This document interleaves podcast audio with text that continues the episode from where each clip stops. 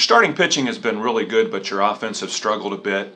Uh, I know you guys use quality at bats as an indicator for your offense. What is actually the criteria for a quality at bat, and specifically, uh, what do your guys need to do better? Well, I think we addressed those this week in practice. I think, like you said, the pitching was um, actually gave us every bit of a chance to win games.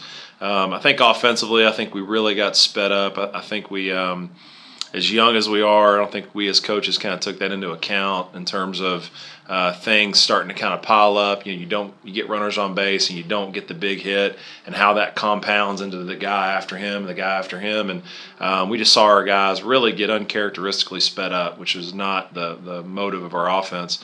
Uh, we do preach quality at bats. We really try to take the the mindset of the batting average is in essence evil. If you worry about batting average, I mean the game tells you you're going to fail quite a bit. And instead, take a different approach offensively that gives you a chance to. Uh, in essence, find some some positivity through each at bat. So we actually have eight criteria that define our quality at bats. Uh, getting a hit, obviously reaching base, uh, any hard hit ball, a walk, an HBP, a forced error, which are big parts of our offense. Uh, anytime you move a runner with less than two outs, uh, a sacrifice, and a seven pitch at bat.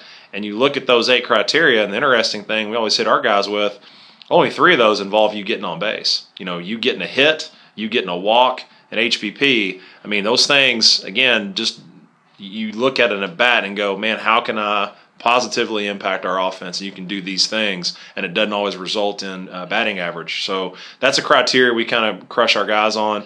What we need to do better, and I think what you'll see this weekend is learning how to slow down offensively. We play such a fast-paced, up-tempo defense that our young guys were starting to kind of get a pulse on how to come in the dugout and slow things down, take a big deep breath, and relax, and try to spend as much time as we can in the dugout.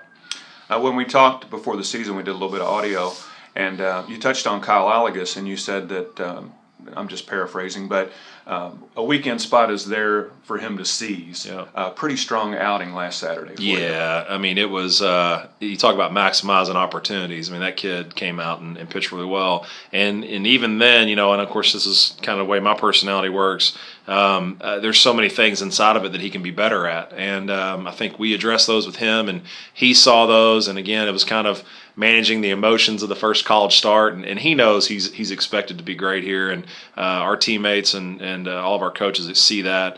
But I think what was impressive about Kyle is man, he truly competed. There were some innings in there where he just flat said, "You're not going to touch the baseball this inning," and uh, pounded the zone with strikes. And when he does that and makes that commitment to being a strike thrower, I don't. I think he's as good as anybody in the country. Um, I think what you'll see today uh, in the second game is kind of the same same kind of kid. I mean, he's had a great week of prep. Uh, I think it was great for him to kind of cut those teeth that first weekend and kind of get the nerves out of the way. And I think he'll come out and do a great job for us in game two. Sometimes with young pitchers, they're a little apprehensive to come inside, and he was busting guys inside his first time out. He knows his fastball is heavy, man. He's he's every bit of 88 to 92, and he knows that when he can get inside, there's going to be not very many guys that can square that ball up. So he's got some confidence to go in there for sure.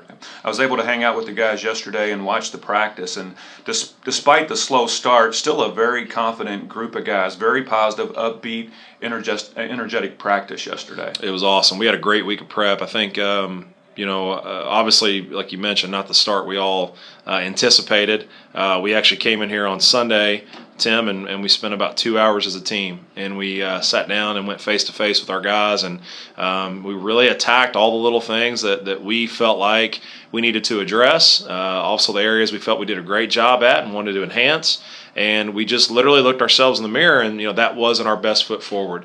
And I think uh, you know gave them the uh, the uh, day off on Sunday came out on Monday and the rest of the week, and like you got to see yesterday, man, it was just a, a mindset of glad that's over. And I think for the young guys, I think it was a great first step. Glad that's over with. Learn what it was supposed to feel like. But man, let's attack practice this week. And we got to get back to, and we will. Um, you know the, the, the energy and the juice that we play with, and we we got back to that this week in practice. Um, a very resilient group, and like we've talked, this is a process of a season. It's not about coming out and going 40 and 0. It's it's coming out and understanding that every game is one game, and how can we get better in this game? When it's over with, we'll we'll chalk it up and see where we're at and approach the next game. But um, it's been a very resilient group, and and the eight teams that make the World Series those eight teams are the ones that have battled adversity the best. So we want to make sure that we understand the game's kicking us in the teeth a little bit and wants to see what we're made of. And I think uh, our guys answered it the bell this week in practice, and I think they'll answer it today in our games. Okay. Two games today with Millikan University. Game plan seven and nine. Two nines. Two nines. Two nines. Okay. Yeah. And what about the pitching rotation? Pitching rotation today, we're going to go with uh, Blake Beamer. You know, he kind of got uh, shoved a little bit on uh, on the Sunday start, so we're going to give him game one today. Uh, Kyle Olagus will pitch game two, and then tomorrow we play Berea College here at Derby City at three, and uh, Ryan Mosby will start uh, that game. I think what you'll see this weekend, and hopefully the scores kind of allow us to do this, is is really get some guys some innings on the mound. So we we expect to kind of make some rotations and, and get some new new arms on the bump, get some new guys defensively, and kind of get everybody a taste of what's going on. And uh, you know, I think it'll be exciting to watch. All right. Well, good luck. Thanks Thank, for your time. Thank you very much. All right. Yeah, we'll be making some changes today, though. Do you, do you have your lineup written up?